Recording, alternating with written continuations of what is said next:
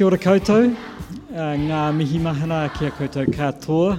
It's lovely to see you all in this, our last crisis of the series. We've been lurching from crisis to crisis, and I'm, i believe this is the last one. Uh, we're looking at what impact COVID has had on education and children, and I'm sure whatever context we're in, this is an, uh, a question that we're all deeply invested in, whether uh, as people involved in education, as parents, as uncles, as aunties, as grandparents, we're really invested in what's happening with our kids. And we're delighted to have uh, Dr. Bronwyn Wood uh, from Victoria University of Wellington here to lead us through this material. Bronwyn has extraordinary, wide, deep, long experience engaging with young people. Uh, as a teacher, uh, as someone involved in a range of uh, voluntary and charitable organisations, and most recently as a lecturer, senior lecturer in, at Te Herenga Waka in the School of Education. She has helped write textbooks, she's helped develop curriculum, she has uh, a range of involvements uh, in education, working at special advisory groups in social science.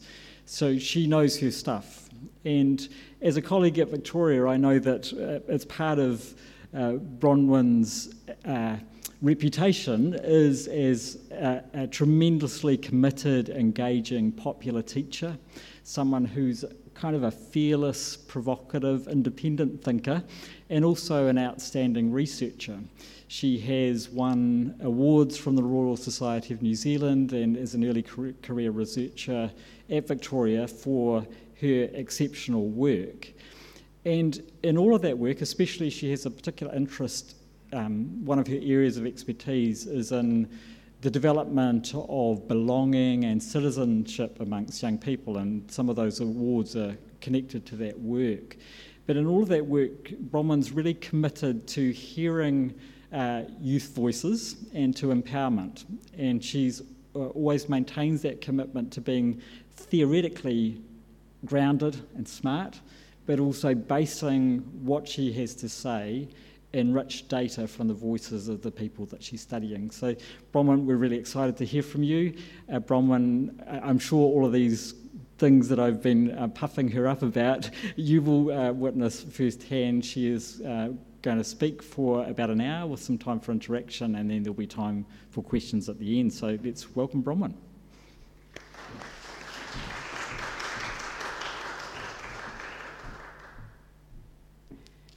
Thank you, Jeff. That was a rather overwhelming introduction. Very, very kind. So, kia ora koutou, and um, it is a pleasure to join you um, with this big lineup of people. I'm the last to arrive here at St Michael's Autumn Faith, Crisis and Freedom series. I wondered, is there anyone here who's made every single session? Just a few? Well done, hanging in there. Um, as you know, the last few years have been pretty rocky um, in terms of COVID impacting almost every population group in the world. And the pandemic has revealed um, many fault lines in social systems, in, in our institutional resilience, and service delivery. In addition, the experience has been far from equal, with groups already marginalised economically and socially bearing the brunt of the fallout every time. And as some colleagues in Australia have said, the young and the elderly suffer the most in any tear in the social fabric. So tonight I'm going to focus on the young and ask the question what impact has COVID had on education and children? It's a pretty big question to answer in 45 minutes, and I caution you from the start to hold on to your seats because it's going to be a pretty bumpy ride. So, I've structured the talk into two parts, and I invite a lot of interaction because that's how I teach a lot at university. So, we'll be pausing to take some of your feedback as well. Um, and we're going to start off the first half by looking at the impact of COVID internationally and then turn our focus to New Zealand. And then in the second part, I'm going to step back and take a much longer view on education, where we've been and where we're heading in um, probably the last two decades um, as we head up to um, COVID. Okay, so first question, um, we'll deal with the first part first. What impact has COVID had on youth around the world? So, education has been closely caught up with the experience of the pandemic since the start in um, 2020. At the beginning of 2020, I was lecturing in trimester one, and we heard rumours of COVID um, getting closer and closer from places like Italy and China, and until finally in March 23rd, New Zealand was locked down like many other countries around the world. In the last couple of days before that, I distinctly remember a group of United States students, exchange students, that had joined us, which was very common in those days. Um, and they had approached me after class in huge disarray about whether to go back to the US or whether to just stick it out in New Zealand because they were here for six months. Um, and finally, they were told by the US Embassy to catch the last flight out of New Zealand before the borders closed. So we gave big hugs and said, We'll see you in three or four weeks. Um, and here we are, two and a half years later, still unable for those students to enter New Zealand. So little did we know um, that that would be the case, and it's been an unfolding kind of story, as you know. The United Nations says that the COVID pandemic has created the largest disruption of education systems in history, affecting nearly 1.6 billion learners in more than 190 countries in all continents. The closures of schools and other learning spaces have impacted 94% of the world's student population and up to 99% in lower middle income countries. At the peak of the pandemic, 1.6 billion students were out of school. While more than 90% of countries adopted some form of digital learning or used, um, actually, the most common one used was radio, believe it or not, around the world, um, TV as well. That this only reached about 69% of school children globally, with um, oh, the most common form of communication being TV, not the internet. This meant that 31% of school children worldwide never had any form of learning throughout the COVID pandemic. So, a UNICEF report um, has found, um, a UNICEF report was put out um, in 2021 in September and estimated that children had lost 1.8 trillion hours in person learning since the outset of COVID and subsequent lockdowns. Prior to COVID, already about 250 million children a year were out of school and many unlikely now to return. There were huge regional differences around the world. Globally, one, 131 million students in 11 countries missed out on at least three quarters of their education instruction in the 18 months between March 2020 to September 21. Of these countries, Mexico, Bangladesh, the Philippines, Venezuela, and Saudi Arabia, children missed out entirely on schooling for 18 months. Schools were completely locked down. While in places like Myanmar and Iraq, Mexico, and Jordan, children missed out on about 75% of schooling. So the UNICEF impact on learning states that it has been incredibly profound, and there is no way to deny that children have paid a pretty high price. There are already detectable losses in learning outcomes across every age of children, with significant disparities emerging between children of low and high income families. McKinsey & Co. in 2022 estimated that on average students globally are about eight months behind where they would be absent from the pandemic. But the impact varies with some countries as little four months behind, while others are more like 15 to 18 months behind. Inequalities have also grown within school systems. For example, black children within the US have fallen much further behind in writing and reading than white children. An Australian study found that 46% of children in Australia were, had adverse effects on their educational outcomes, including nutrition, physical movement, social and emotional well-being, as a result of being physically disconnected from school. Beyond learning, the pandemic has had a broader social and emotional impact on students globally, with rising mental health concerns, reports of violence against children, rising obesity, increases in teenage pregnancy, and rising levels of chronic absenteeism and dropouts. The UNICEF report estimates that um, poor households have soared by millions due to COVID, with an additional six to seven million children under five who may have suffered from malnutrition in 2020 alone. Another 80 million children under one are likely to have missed out on receiving life giving vaccines, and COVID has reversed decades of progress in the fight against HIV. On the back of these rather grim findings, UNICEF in 2021 took a global stance on the ongoing closures of schools to state that no effort should be spared to reopen schools and every child should be given the opportunity to go back to school. So, we'll move now to New Zealand and what we have seen here. While we don't yet know the full impact of COVID on New Zealand and school children, we can start to form a picture from a few reports that have been published.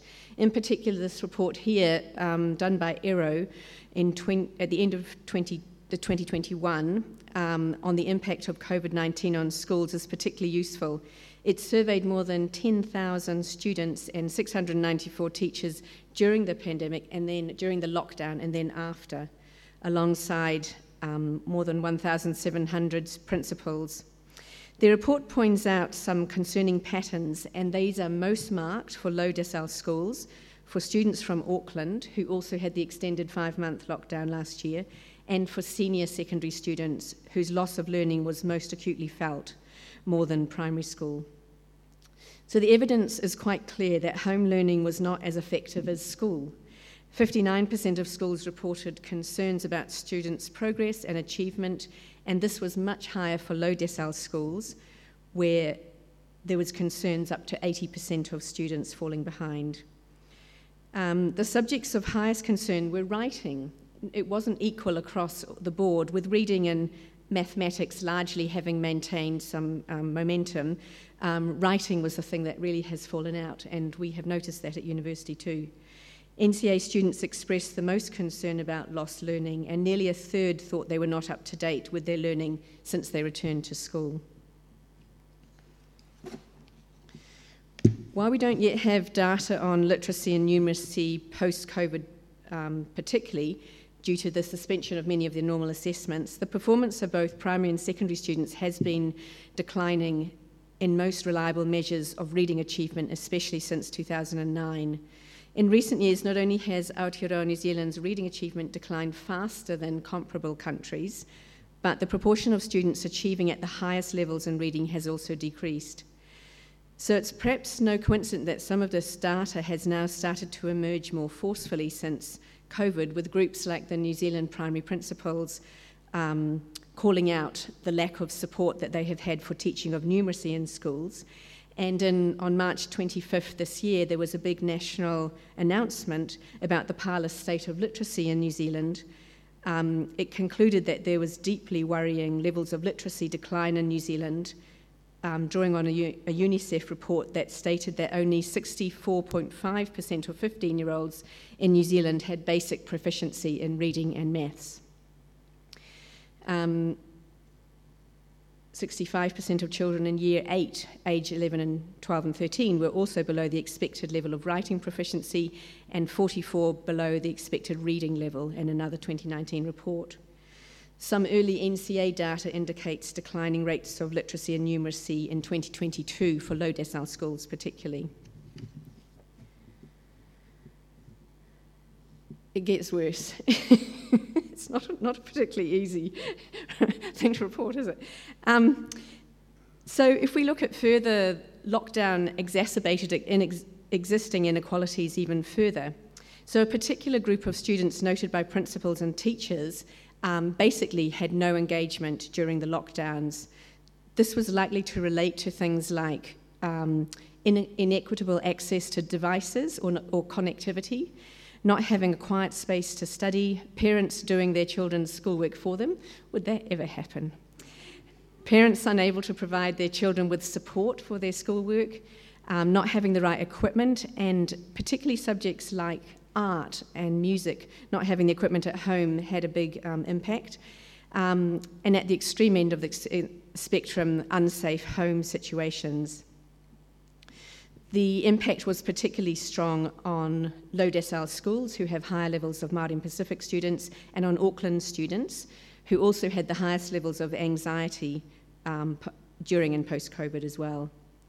So the vast gap in the experience of 2020 lockdown was made very apparent to me when we exited out of lockdown and started mixing and mingling more and um, I remember getting particularly mad at smug middle class people who talked about how wonderful lockdown was as they made sourdough and hung out with their teenagers who normally weren't around. and talked about how they managed to find places each to work each day. Whereas my experience of my students was um, I would have students who had to go round to an auntie's house so that they could sit under the window, not even able to enter the house because of the lockdown, to use the, the Wi Fi broadband to download my lectures to go home and try and desperately catch up on them. So that was the experience of many of my students, and it certainly wasn't equal at all. What has become more apparent since COVID is this truancy pandemic, which has now hit New Zealand, um, which has worsened considerably, but was already declining since about 2015. So in 2022, about 60,000 students are missing at least three days of school every fortnight. So that's nearly 40% of students not attending regularly, or about 330,000 students missing out of education very regularly right now in New Zealand. You might not notice it if you're sitting in high decile schools, but um, I have colleagues teaching at Taita who have said they just have, some students never came back after the first lockdown, and they have this slow attrition of um, students regularly. Um, these are some quotes from a recent 2022 article that interviewed um, young people who were talking about um, how they hadn't come back. And they talked about families struggling, so the kids have to work, and then other families believing it really isn't safe still to go back to school. And this is more common than you might think. So, leisure activities, we have already um, a declining rate of uh, movement of young people. Um, and we have on average um, 15 year olds in New Zealand now spending about two hours, 43 minutes on the internet a day outside of school hours. And in 2021, there was a quarter of New Zealand students spent six and a half hours a day on screens outside of school, which basically is from about three o'clock till 9.30 at night every day. So teens on average are spending about 42 hours a week online more than double what they had spent in 2012. Um, this is some of the heaviest internet use in the OECD, behind only Denmark, Sweden, and Chile. Heavy social media use is also strongly correlated with an increase in depression and anxiety. And the more time young people spend online, the more likely it becomes they will see something they shouldn't have seen. Um, sports has declined, and particularly um, as students age, at the age of about 12 to 14, um, young people are doing about 12 hours of sport a year.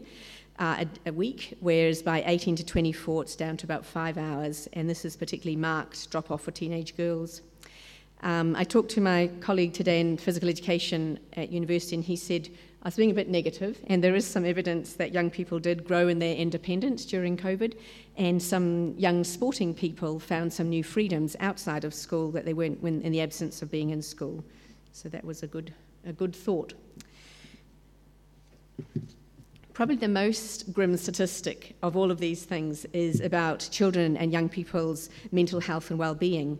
And as I've just finishing, uh, finished teaching trimester one at university, the rising rates of anxiety and depression have been right in my face. We've encountered general low level anxiety in probably about one in every three girls. Um, we've witnessed suicidal tendencies and expressions. We've had students admitted to psychiatric institutions and just very poor levels of resilience around um, pressure points in the, in the term.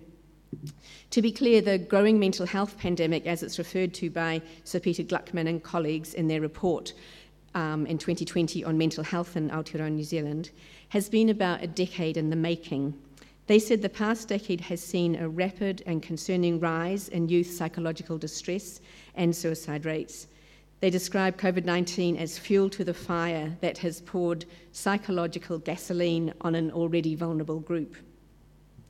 Even before the pandemic, a Youth 19 survey of 7,000 young people found that about 30% of females and 17% of males experienced symptoms of depression.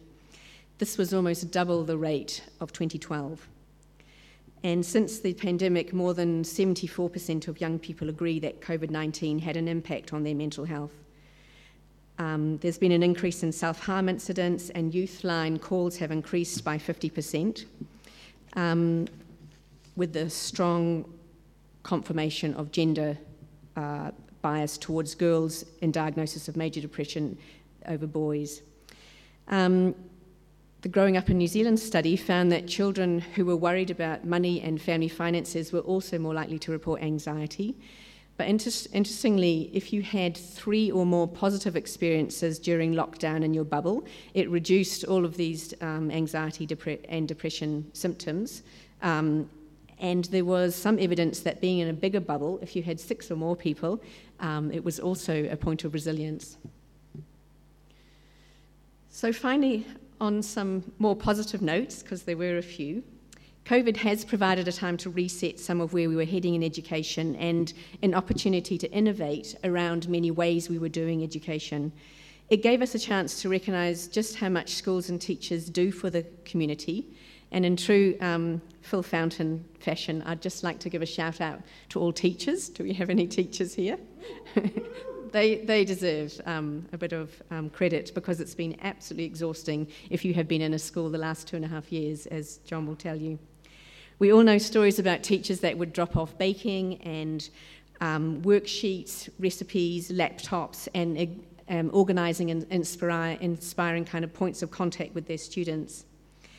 While the prevailing message about young people was often about um, how they were the cause of um, COVID spread and so on, we know that by far the most of them were very responsible, and a recent study of some Auckland students found that they remained highly active online in terms of Black Lives Matter um, and other social issues during COVID.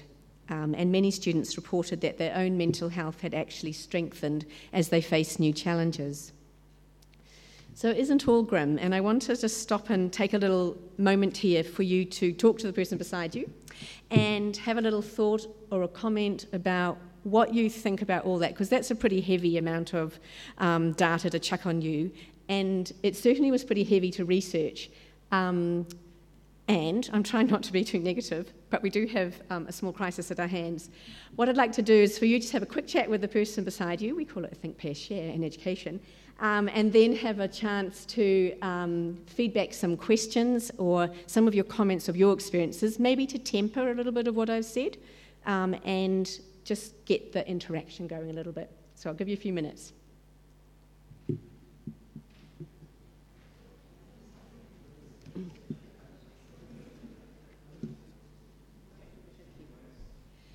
Okay, let's have a little bit of feedback on some of your thoughts. And um, Jeff's got a roaming mic so that the people online can hear.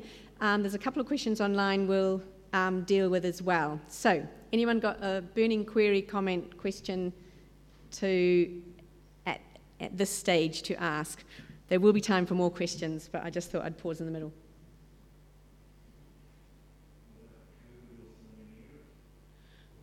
Um, I'm going to deal with a little bit of that in the second half, but I can answer broadly. Um, a lot of the data about New Zealand's decline in literacy and numeracy has been from some of the big OECD tests, and there's quite a lot of critique about them but it's all confirmed by our internal data. So the NEMP, which is the national monitoring data within New Zealand, and things like PIRLS, which is our literacy um, long term data, all confirms the other ones.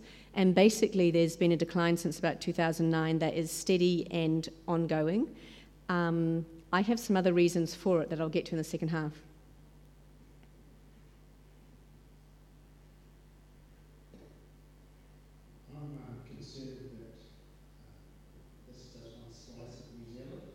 Yeah.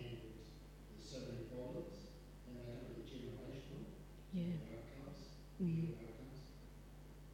Um, both to understand that we're making the right decisions this time, mm. preparing for whatever might happen in the future, is government actually directing a, a proper assessment, cost mm. benefit analysis and so on, about what decisions were made and what the outcomes were and whether or not yeah. In short, I would say no. I don't see that desire to holistically go back and actually reanalyze a lot of stuff. But we were already in a pretty poor state in terms of some of our declining rates, and so COVID's just pushed that further and faster um, in many ways.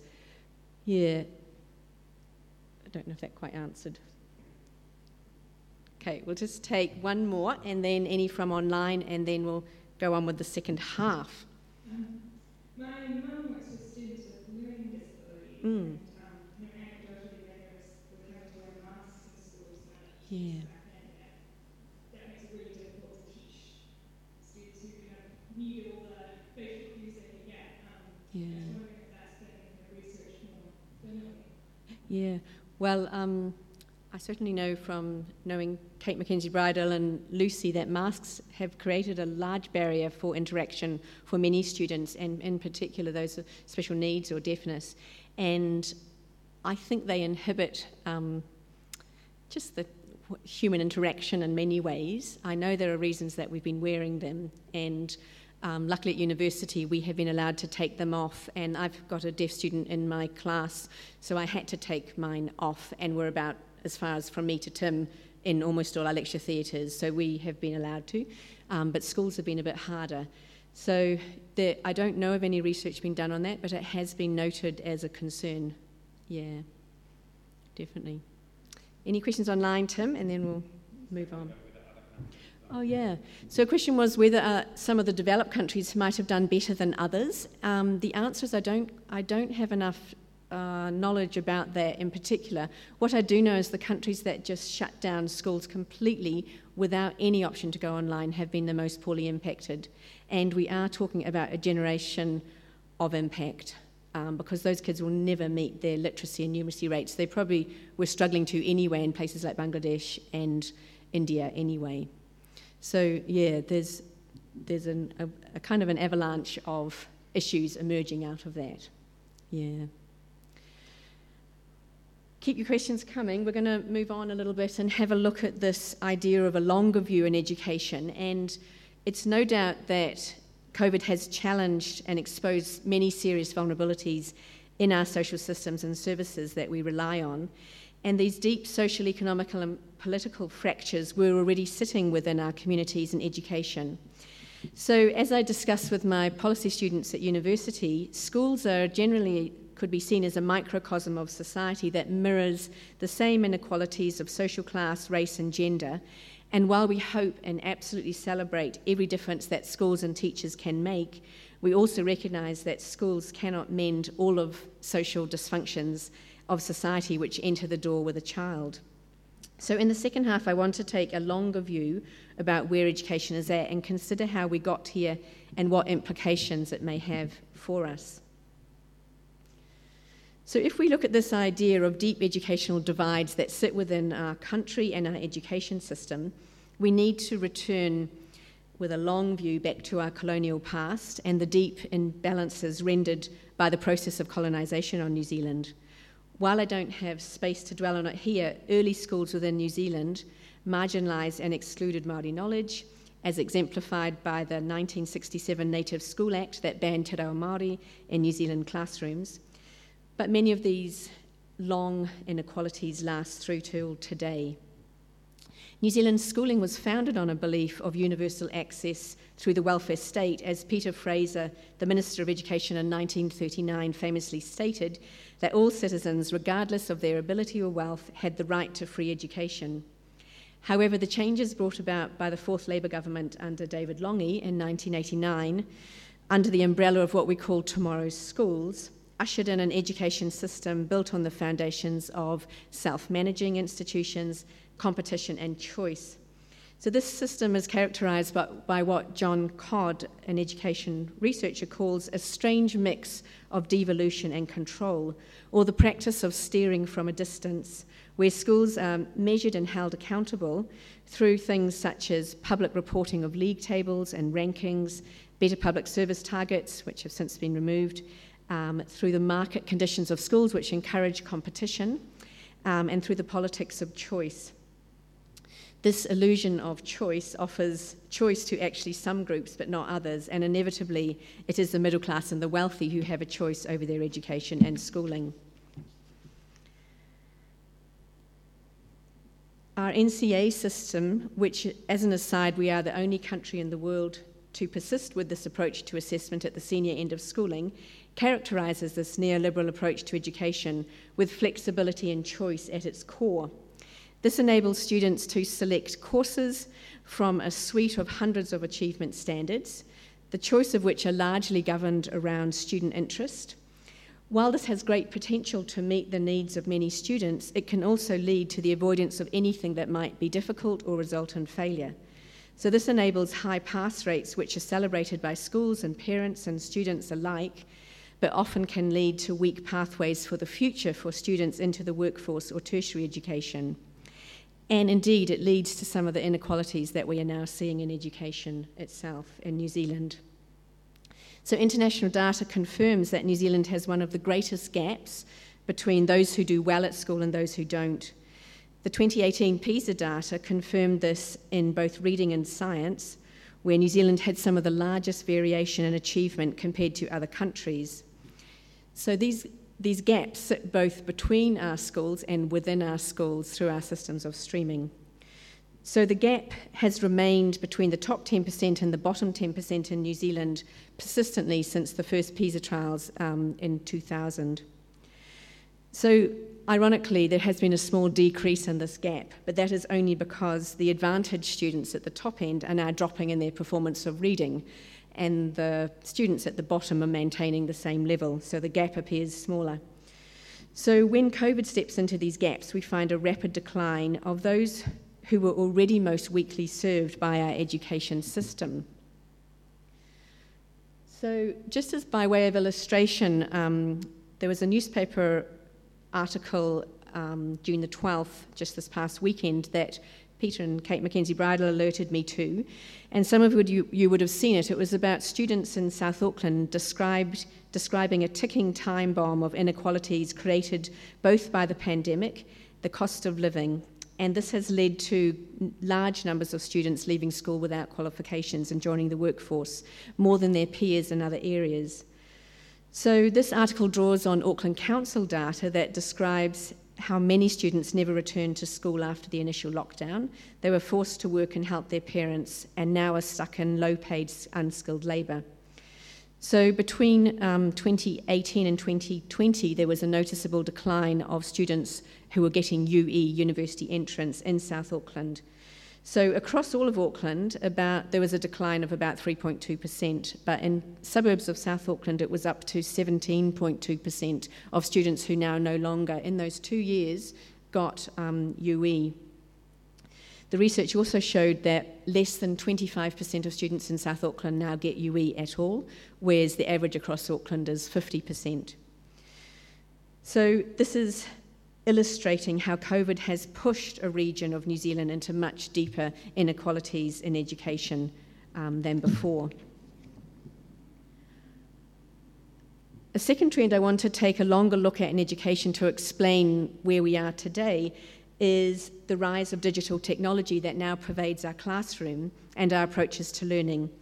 You'll hardly be surprised to know that the largest companies of the world are now deeply involved in our education and in our classrooms. This graph here, which I find fascinating, showed an increase in the share stocks. At the very top, it's Apple, followed by Amazon, Facebook, Microsoft, Google. And this was occurring, this rise in their um, shares was occurring during the initial pandemic, while other aspects of the economy were on decline or hold. These groups were just marching away. The rise of Zoom is another one that you would know as an example of pervasive presence of digital technology, which has been a hallmark of this pandemic. Um, and many of these companies now hold greater economic productivity than countries themselves. They are larger in economic power than a country. Do you recognize any of these companies that now sit in our classroom? Does anyone know what the one on the far right is? A small little black box. Has anyone seen that one? Alexa. So, what's Alexa? Anyone tell me? So it's Amazon's equivalent of Siri, which is um, AI, artificial intelligence, answering. So New Zealand schools, once again, have um, been very keen on embracing technology, and you can walk into primary schools and Alexa's in the corner, and the kids can go up and say, Alexa, what's 3 plus 8? Um, and the initial research has um, shown that uh, they, they have downloaded all of the conversations Alexa had with students um, during the day, And one of the most notable is children that come in at lunchtime and say, I've got no friends, Alexa, can I talk to you? So, yeah. Um, so, you would know that the growth of these um, is now in the, in the billion dollar project of these edutech kind of companies that have moved into our classrooms um, on speed during the pandemic, but were already arguably there. So I always just find it quite important to explain, you'll find it hard to read this slide, about why digital technology just gained so much access to our classrooms in the past two decades. And this rests upon two parallel global discourses that have been around since about the year 2000. So the first of these is what we call the knowledge economy, which was suggested by the OECD in 1996 and adopted widely around the world as the latest and greatest approach to economic growth. So, the country they would um, roll out, as an example, was Singapore, which had no natural resources but very high levels of human capital. And the argument went that if we copy Singapore, we will create workers for the global economy that are flexible and adaptable um, in, their, in their knowledge and in their skills. And very ironically, the knowledge economy approach focused more on skills and competencies than actual knowledge. Around the same time, at the turn of the millennium, um, there was another discourse of significant social change associated with the arrival of so called digital natives who were supposedly wired for digital technology, unlike digital immigrants, who are old people, who were not. Um, digital natives, it was argued, are a whole new beast. They have access to all the information in the world, and therefore they don't need teachers. They only need, need facilitators or guides on the side. And they had endless agency and were able to manage their own learning and curriculum needs. While these ideas have been almost completely discounted by research, it nonetheless has caught the imaginations of schools and education and been employed and used to a great extent by digital companies to justify their existence in our classrooms. So, if you're sitting in a New Zealand school right now, you would be well familiar with these artifacts of the 21st century learner, which is closely associated with a change in pedagogy, a change in building, modern learning environments, and a higher prioritization on student led learning. So, um, these have changed the way that teaching has happened, and the biggest impact it has is dislodged the role of the teacher, who now remains um, at the side of teaching instead of at the centre of teaching. And this has been, in my mind, one of the greatest reasons for the inequalities growing within uh, schools. That you won't be able to read this one, it's a bit small, but I'll, I'll just help you a little bit there. So I don't have time to go into all the evidence. In my lecture, I'd normally go through every single one of those inquiry learning, student led learning, and critique um, the evidence for whether that exists or not. Um, but I'll just talk about the overstated claims for digital technology in education. So, back in 2014, the OECD released a report looking at digital technology around the world, and they found that high achieving school systems, such as South Korea, um, China, Japan, had very low levels of digital um, technology adopted into their schools. And Singapore, once again, had medium levels of digital skills, which included only about one to two hours a week on digital devices at that time. And these schools were performing far better than schools that had a higher, countries which had adopted digital technology uncritically. The New Zealand data is even more sobering, and this report, I think, has been a bit buried. I've put the link at the bottom there. But it came out on the back of the PISA report, and very devastatingly, it found that digital devices have the potential to enhance learning, but there are few situations where this happens currently, and most learning appears to be hindered. What they found is that most students that had access to devices, um, it's a little bit hard to read my own writing here, they were regularly wait, wait. So the students that were using digital devices the most um, were associated negatively with their PISA scores. So even after controlling for school factors, this was particularly the case for students that used tablets and interactive whiteboards. So we have this evidence, and yet um, schools are pushing further and further and further into digital technology. So I'm nearly there. Just to exemplify the logic of neoliberalism and the presence of digital technologies, I want to refer to something our university calls dual delivery, which currently is being used. So, what this does is it requires me as a lecturer to video every lecture so it is available to all students. So, this has made some sense in the past trimester where almost every student I taught um, had COVID. However, the logic of our university I am guessing, is that this will now continue into the future, where students will now be able to choose between two apparently equal choices one studying on campus and one watching the video later or at the time um, online. The trouble with this is that these choices are not equal, and no one is pointing out the educational quality inequalities that sit between those two choices. So I'll just give an example. I had 130 students this year in stage two, about 30 of them attended the lecture regularly and went to the campus tutorials on, on campus every week. All of the others were online or absent. About a third would attend um, the lecture live, and about a third were completely and utterly absent and obviously watched the lecture later, if at all. So the group that was on campus got this supreme um, elite education. I knew everyone by name. Um, we had highly interactive sessions um, where we could um, share food, interact, get to know each other. The group online, I wouldn't know if I bumped into them on the street that they were my students because they blanked all their screens. They were not no- named, I did not know them.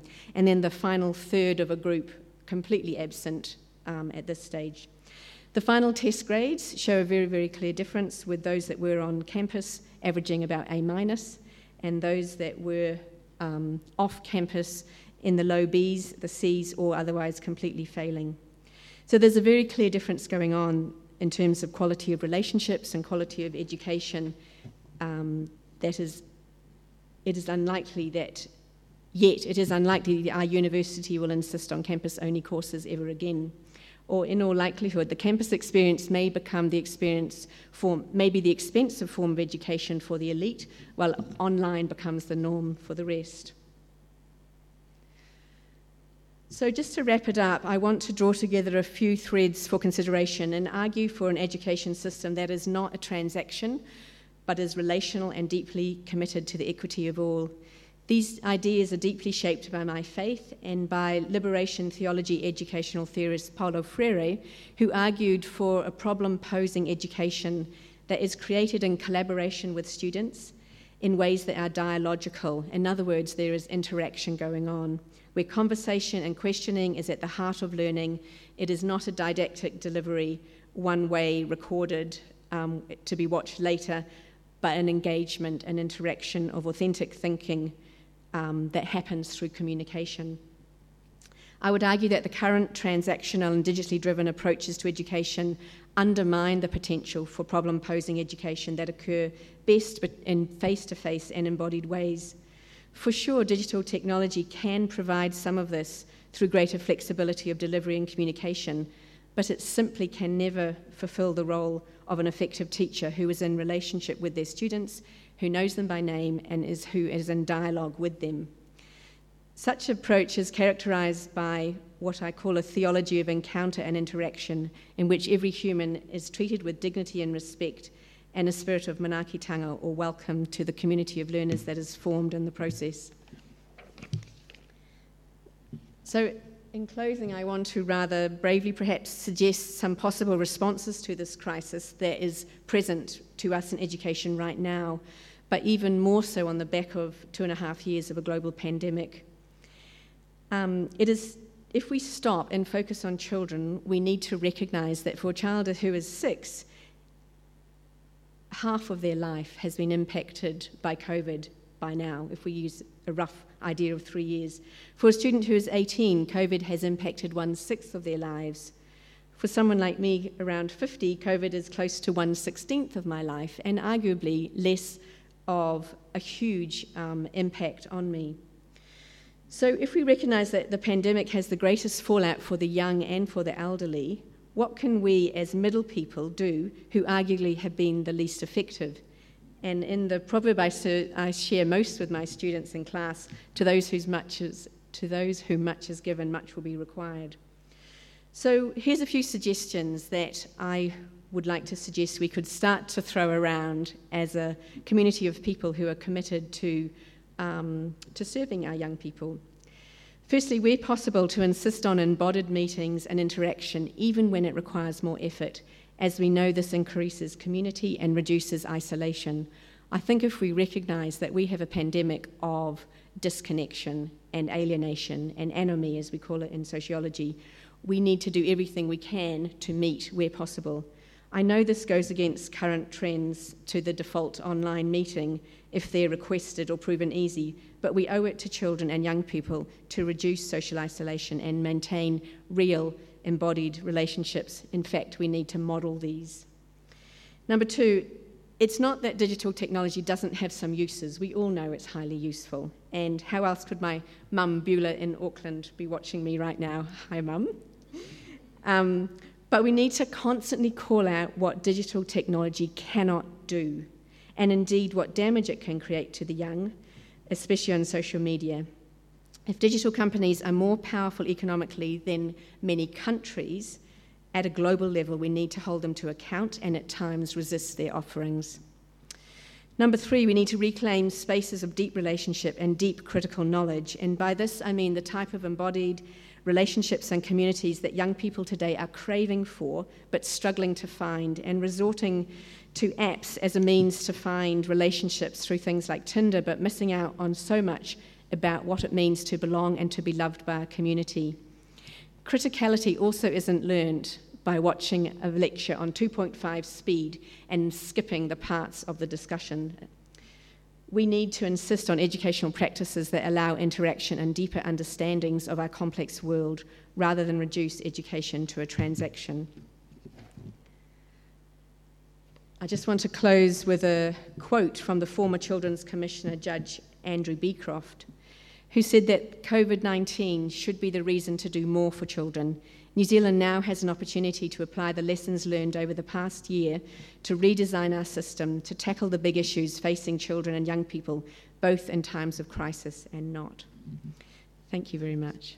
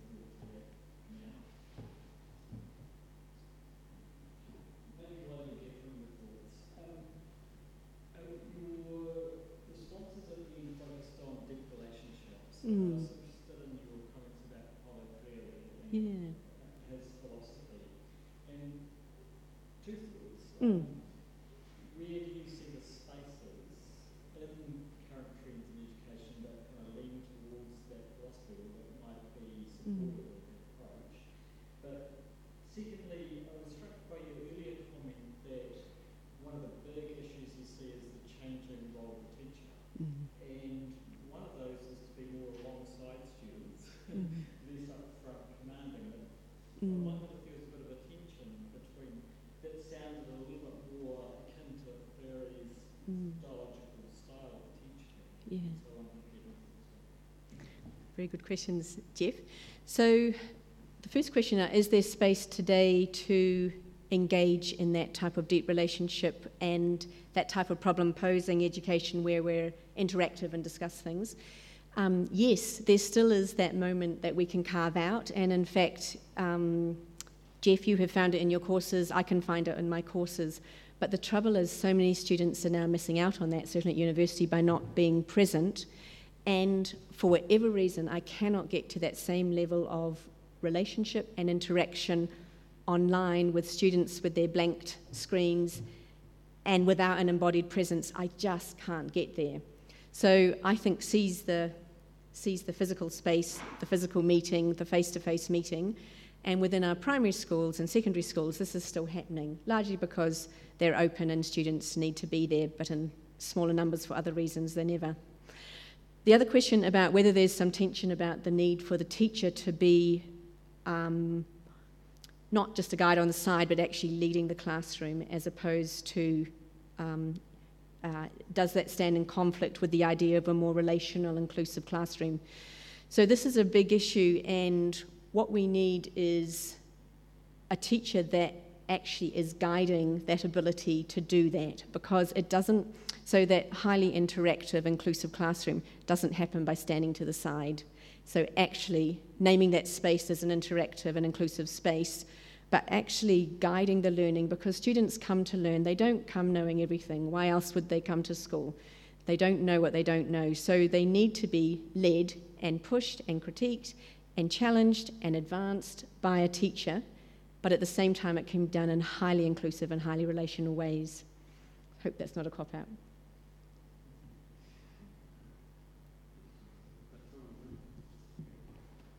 Questions. First one, um, do you have any suggestions for board trustees members who are resonating with what saying? Yep. So, I do some quite subversive work with schools around the country about people that contact me trying to hold a line on, on some of these falling standards and often not getting a lot of traction. And what I'd say is hold the line. And I think by that I mean don't just flake to the latest um, trend, but actually know deeply what matters. And that's where it takes an ability to, to know what good education is and to keep fighting for it, because there's a lot of woolly ideas out there that really lack um, strong evidence and research. And so it's okay to say, actually, we don't need a whole lot more digital stuff. We can reduce that in our school. Um, and you'll largely get the middle class, particularly with you, completely on that. Next question. Um,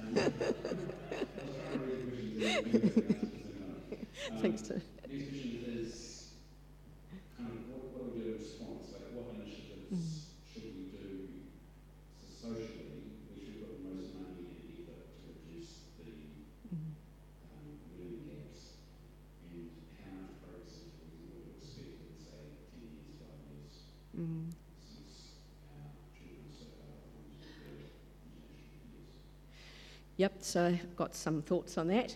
Um, so I think it has taken about 15 years of decline to get to where we are now. It'll probably take 15 to get back. And that's really sobering. Um, and I don't know that people have enough drive to get there at this stage, but the best thing that we could ever do is equip our teachers more. So, what has happened in the last 15 years with that slight dislodging of the teacher in the classroom and their role, they haven't been given professional development. So, we've got this enormous gaping um, hole of teachers who hardly know what their subject areas are. They were given a lot of waffly, vague stuff. Um, but if you were, say, a science teacher or a social studies teacher, you haven't had professional development for 15 years almost. Would I be right, John? I think and so there's this massive gap of teacher support and professional development that hasn't been there. That would be where I'd put my money. The biggest thing, if we could equip our teachers, they would be up for the game. But in the absence of that, there's these vague uh, 350 million thrown at kahui ako communities of learning with very vague outputs and very vague um, differences made with the type of thing they're working on. So schools were, have been encouraged to focus on low-hanging fruit that they might be able to get a few quick wins on, but the deep stuff, which requires a lot of teaching, is where we need to throw a lot of time and energy through good teachers at. Yeah.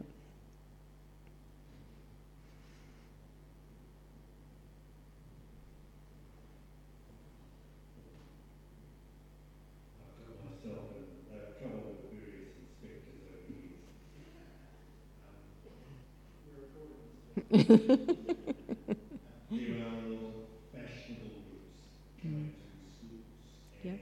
schools do get sucked into them. Yeah.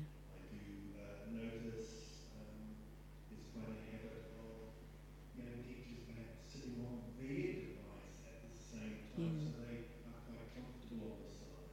Mm, yeah. Um, do you think um, there is a place where we can learn from Indigenous knowledge? It's got Mm. quite a bit of traction lately, which has a lot to do with relationship Mm.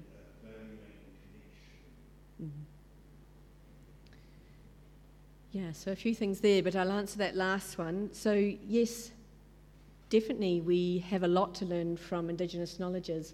What I think we need to understand is that um, we, there is a wealth of knowledge out there that has been largely excluded. That um, because of the dominant ways that Western institutions have formed their bodies of knowledge, there are whole other ways of understanding that have been excluded. And particularly for us in New Zealand, um, our Māori approach to learning about the world um, is deeply beneficial for our students um, in, in understanding the world as a much more deeply connected place through both social, spiritual, and environmental kind of way lenses. So, yes, there's an awful lot to be learned, and I would encourage that to be learned alongside what we already know in our schools rather than seeing them as two competing models, but um, to learn what we can from, from all types of knowledges.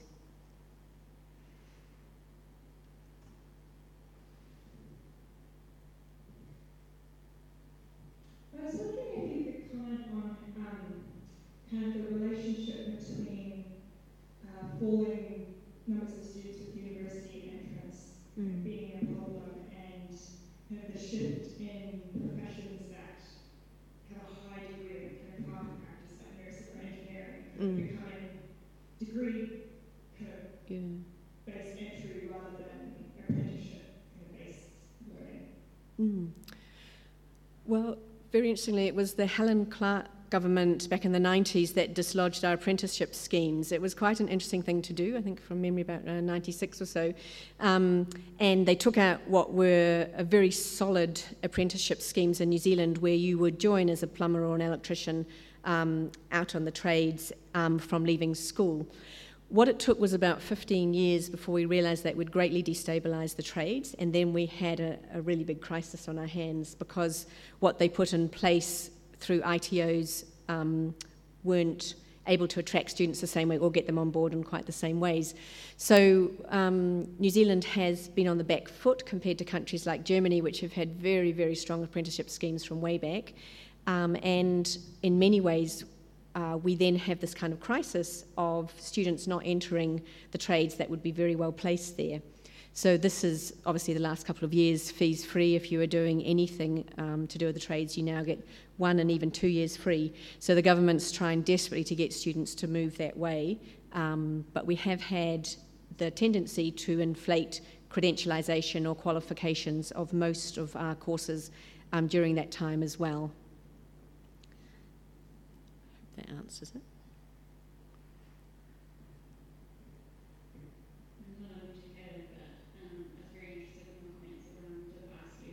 Mm.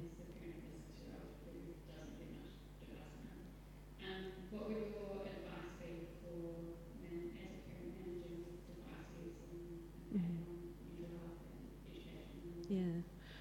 Well, NetSafe and others um, really encourage parents to be quite firm, and the research suggests that um, putting in place boundaries is the right thing to do. So, to limit time, to limit occasions, to limit spaces where that happens. And um, from what I know of the research, that appears to be one of the clearest things you can do. Make a time and a space and then call it quits, and that's quite known. The, student, the young people that have unlimited time are the ones which tend to get far more into problematic places on the internet and also to have those really highly addictive kind of tendencies of not being able to ever get off. Yeah. So go hard.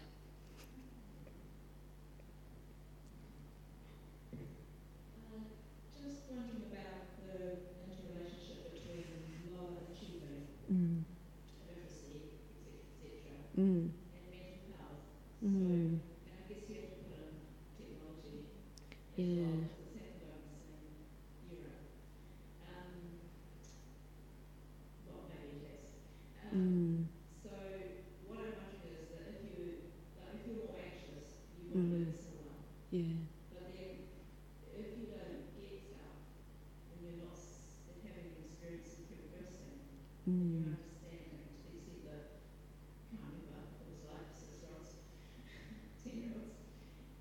then you could become more anxious. So, you I? There's a cycle. Yeah. Yeah, with a, and, yeah, and then, and then Yeah. So I don't have particular knowledge of the link between lower achievement and um, technology use, but what I think that digital report was saying is that high technology use wasn't resulting in high digital use wasn't resulting in higher levels of achievement either. So what we could assume is the perhaps we could assume the opposite, um, that high technology use is resulting in lower standards. I don't have it quite at my fingertips, but I think the clearer message there is that um, the ability to learn deeply requires us not to be so distracted. And so the distraction capability, which has happened both through the big open plan classrooms, greatly increased the ability to be distracted, and also the constant ping of the notifications which um, I've just marked a whole thesis on digital distraction in the classroom through smartphones. And um, the, the researcher observed probably as many as 15 times on average per student where they would quickly check their phone in the course of the lesson to quickly check the latest notification or if it was in their pocket, have a quick check like that. And the argument went that they weren't being severely distracted, but at no time could they enter deep learning because it was that superficial, just snatch, grab, snatch, grab. I'll just get to the next bit, but never able to completely go into a deeper conversation where you find flow or interaction. So that's probably the distraction is probably one of the greatest concerns arising now in the classroom. The, the thesis ironically argued that teachers need to understand this and just go with the flow and allow the distraction. But as the examiner, I wrote back and said, there is a time to actually remove devices and allow people to actually just engage without the need for them to constantly ping. So, yeah. If Matt, Matt Bartlett was here, he would say, turn off all your notifications on your front screen and get back your life. That's what he would say. it's a good policy.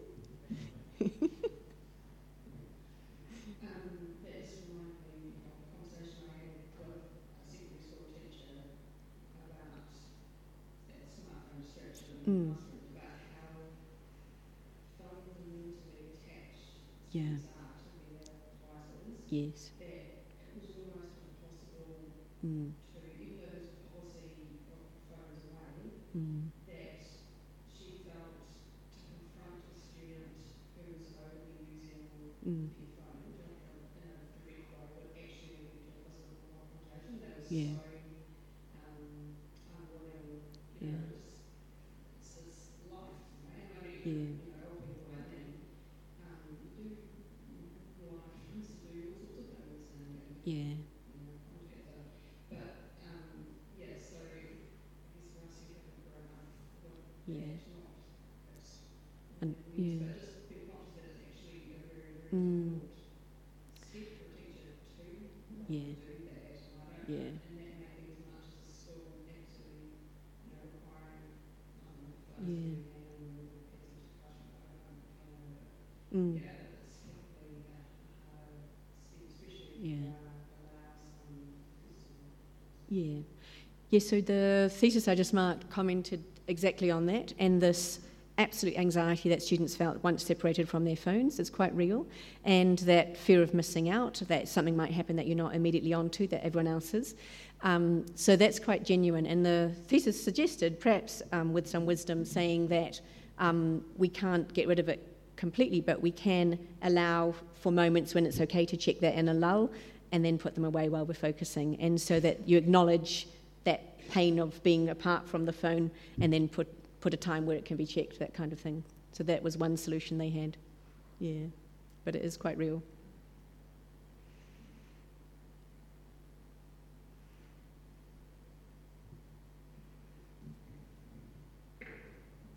You said that it might take about 15 years to catch up what has been missed in the last two years, which seems like an extraordinary length of time. Oh, I mean, the last 15 years of decline generally in education exacerbated the last two. Yep. The COVID impact is going to be Oh, yeah. huge as well. Mm. I'm thinking probably about um, primary school age Mm.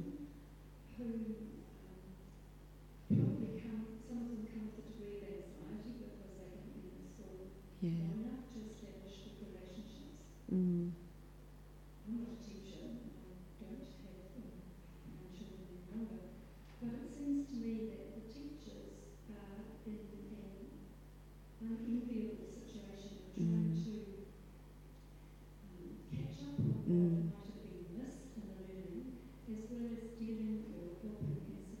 Yeah. um, all of the disruptions that Mm. anxious children produce. Yeah. Um, so something needs to be done sooner rather than later to help Yeah. the situation. And what might be your suggestions? Yeah, well, you're exactly right that um, teachers are very burdened by this. And in fact, I was talking with a bunch of secondary teachers yesterday. They are absolutely exhausted and can't explain it themselves why in June you're just absolutely exhausted. And it's this, they describe it as this weight of uncertainty that's been sitting over them, but also how they've had to step up, adapt new ways of teaching, um, flip, pivot, you know, online at a, a day's notice kind of thing. So the weight is falling very heavily on them, but I, um, I feel quite sorry for them. There's a massive curriculum change afoot because of recognition of where we're at and the need to actually firm up a bit more knowledge, which that's where the direction of the new curriculum is going. Um, so teachers are very much, that's why I say above all else, they need to be given professional development, time, space to actually get their heads around a lot of what's happening so they can then meet the needs of the students and it will take a while. I think in general, um, the primary students will, will swing back. I think those most deeply impacted are probably at the senior end because of things like lost opportunities to get into university or lost assessment, lost um, momentum. I think they're the ones at this stage I'm more worried about.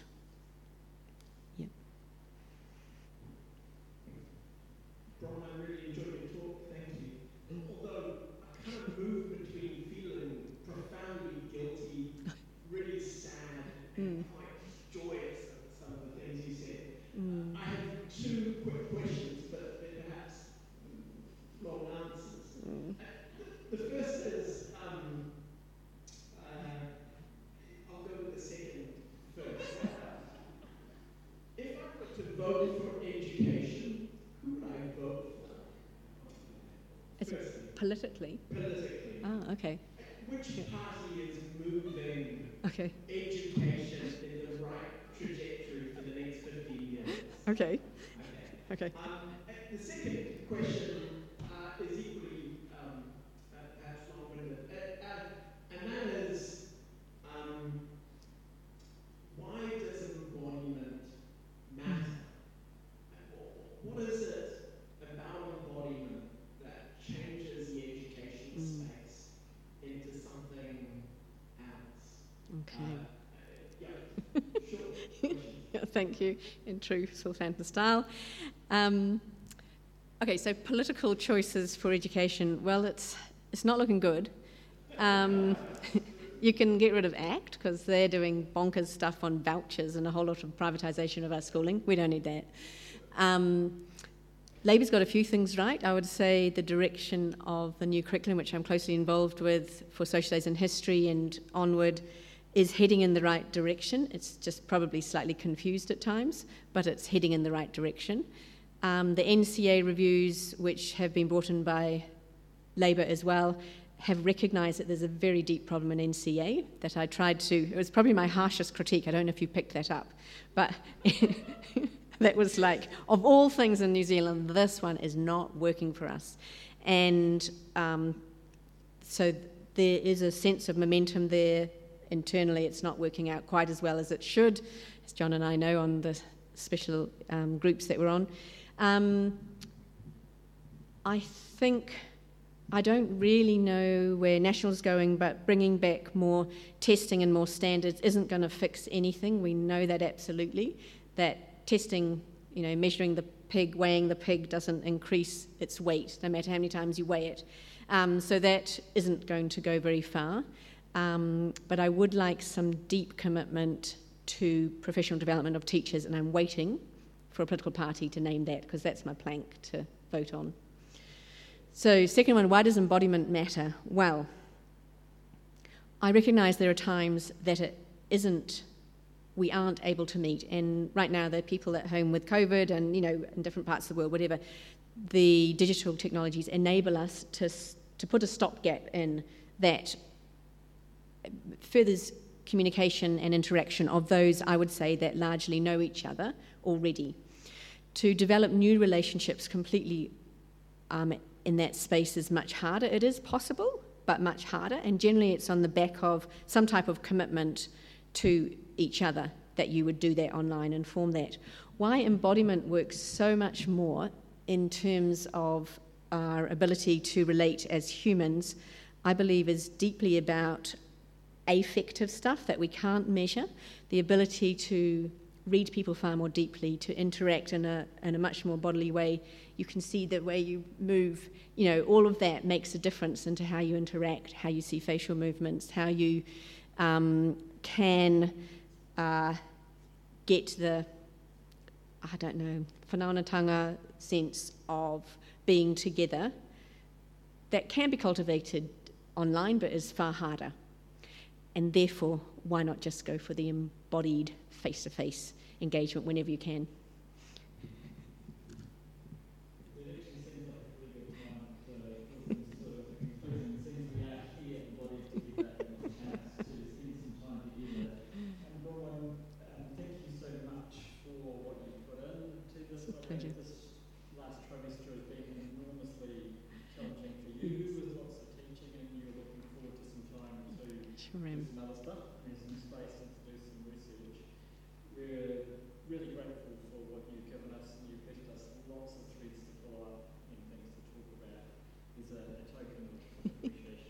Thank you, Jane. It's a pleasure.